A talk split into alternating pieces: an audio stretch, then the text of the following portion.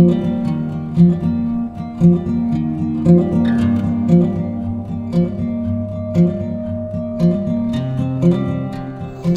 everyone, I'm Karthik and you are listening to my podcast Cricket, Football and much more. BCCI Selection Committee, a saga of miscommunication and mismanagement. From Yuvraj and Raina to Nair and Rayudu, poor communication underlined MSK Prasad's tenure as chief selector. So in this episode, we will look back to his reign as chief selector.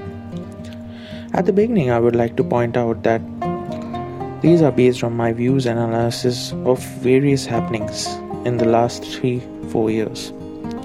Also, I understand that in a committee there are various decision takers, but as a chairman of committee, you need to own up to the decisions that were taken under your tenure. MSK Prasad took over as BCCI chairman of selectors in September 2016, and it was a bolt from the blue. Not many had heard of him, and he had hardly met the criteria for being eligible for that post. It was not the best of times for the BCCI as well, with some of the Lodha reforms in full flow. Getting any big names to be a selector was really difficult. While I do not personally believe that you need a particular amount of matches under your belt to be a great selector, as we have seen some of the great selectors like Raj Singh Dungarpur, who never played international cricket. MSK Prasad was found wanting on multiple fronts, especially when it came to communication. In these COVID times, we have seen many players have openly ate out at selection committee throughout their Instagram lives. It is a serious issue, so in this podcast, I would like to look back at a few stand-up cases from Prasad's reign as Indian cricket's chief selector. Let's start with the curious case of Karun Nair. Karun Nair made his test debut during India's home series against England in 2016.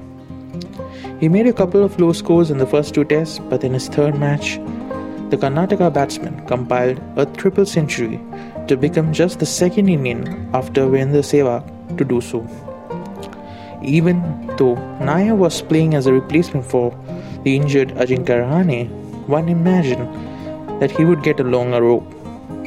But after a few more tests against Australia, in which he failed to make a significant score, Nair was dropped. He has not played for India since March 2017. After being dropped, Nair performed well for India A, home and away, and earned a recall in 2018 for the Tour of England but he remained the only member of India's squad not to get a game. He even watched from the sidelines as Hanuma Vihari debuted and played before him while he was just flown in a game before that, a call that even irked greats like Sunil Gavaskar. After the tour, Nair was dropped again. No answer has been provided if the management uh, was not interested in playing Nair was there a communication gap between the selectors and the team? Who takes such calls? These are two pertinent questions for which we still don't have any answers. Let's look at the second case, which is the mistreatment of veterans like Yuvraj and Raina. Suresh Raina and Yuvraj Singh have been quite vocal about the lack of communication from the previous selection panel. The fact is that there is no denying that these players who have achieved a lot for our country definitely deserved better treatment. Let's start with Yuvraj, who made his way back into the ODI team in 2017. He had a good series against England where he hit a match winning century. He was subsequently taken to Champions Trophy where he played a good knock against Pakistan in the first encounter but didn't manage to contribute much more in the, in the tournament. He was then taken to the West Indies, which turned out to be the last time he saw Yuvraj in a blue jersey. Fitness concerns were touted as the reason for his exclusion, and many cited Yuvraj's failure to pass the necessary yo yo tests. But he has always maintained that he did manage to clear it eventually. The story with Raina also goes in a similar trajectory. He was not considered for the team as he was he couldn't pass the yo-yo test. In 2018, a T20 call up came against South Africa. Then he did go to the subsequent Nidahas Trophy where he did a decent job. He then also traveled to England where India won the T20s but lost the ODIs. There too, Raina managed some decent knocks, but that turned out to be the last time we would see Raina in a blue jersey. Again, these two cases bring forward the gross miscommunication between the selectors and the players, as well as the lack of clarity in general. These are World Cup winning players and deserve to be treated in a better way. Let's then look into the ambiguity surrounding Ashwin and Jadeja. This is another instance where MSK Prasad and the selection committee just kept on passing the buck until it became quite obvious about what had happened. R. Ashwin and Ravindra Jadeja were Team India's premier spinners until mid 2017. They were taken to the Champions Trophy, and after the huge loss in the final, a lot of questions were raised about their positions in the team. But nevertheless, they also toured the West Indies for the ODI series. Ashwin played the first three ODIs and Jadeja the last two. Who knew that that would be the last time this pair would be together in an ODI squad?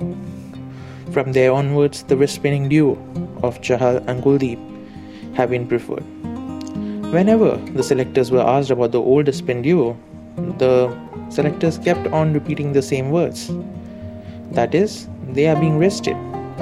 It wasn't long before everyone realized that this rest isn't going to get over anytime soon. Jadeja did make a comeback in 2018 Asia Cup, but that was made possible only by an injury to Hardik Pandya. It was a comeback after around 480 days. As far as Ashwin is concerned, that day hasn't come so far. His last performance in a blue jersey was a spell of 3 for 20. Again, this is a tale of miscommunication from this selection committee. These players were repeatedly told that they were being tested, and finally they were just let go off. Why isn't there any clarity in the message that was put out for them? Why weren't they clearly told that they need to perform to come back? Let's look at the, one of the most famous controversies uh, from this selection panel's era the Ambati Rayudu issue. This would surely be one of the most talked about decision of this committee. Ambati Rayudu was picked as the number 4 option for Team India leading up to the 2019 ICC Cricket World Cup. The captain, the selectors, all were quite vocal about this one. Rayudu too did his bit and had a decent run of form in the period. He had a good tour of New Zealand, was part of the last ODI series before the World Cup too. When the BCCI selection did convene to pick the World Cup team in the middle of 2019 IPL, they decided to drop Rayudu for Vijay Shankar. At the time, Prasad used those infamous words 3D player to justify this bizarre selection. The matter doesn't end here. Even during the tournament, there were plenty of injuries and replacements needed to be called in. The selectors sent in Rishabh Pant and Mayank Agarwal over Rayudu, who was truly disappointed and took the step to announce his retirement from international cricket. He did come back to the uh, he did take his retirement back to play in the domestic cricket, but again, this showed how the selection committee has always flawed in his selection.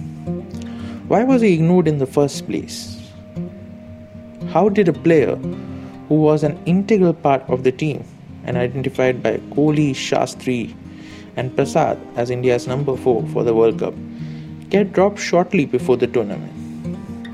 And what made him suddenly so redundant that he couldn't even find a place as a replacement? These are pertinent questions that comes into one's mind. And these are questions that we don't have any answers to. This is a short recap of what this selection committee did throughout the last 3 4 years. There were plenty more stories to put in, like the one with Murli Vijay. but that's for another day. Also, you could always interact with me on Twitter at KOCricket528. In the end, a special reminder to all of you. In the current scenario, please make sure that you all maintain good hand hygiene and follow all government norms. Stay safe, everyone.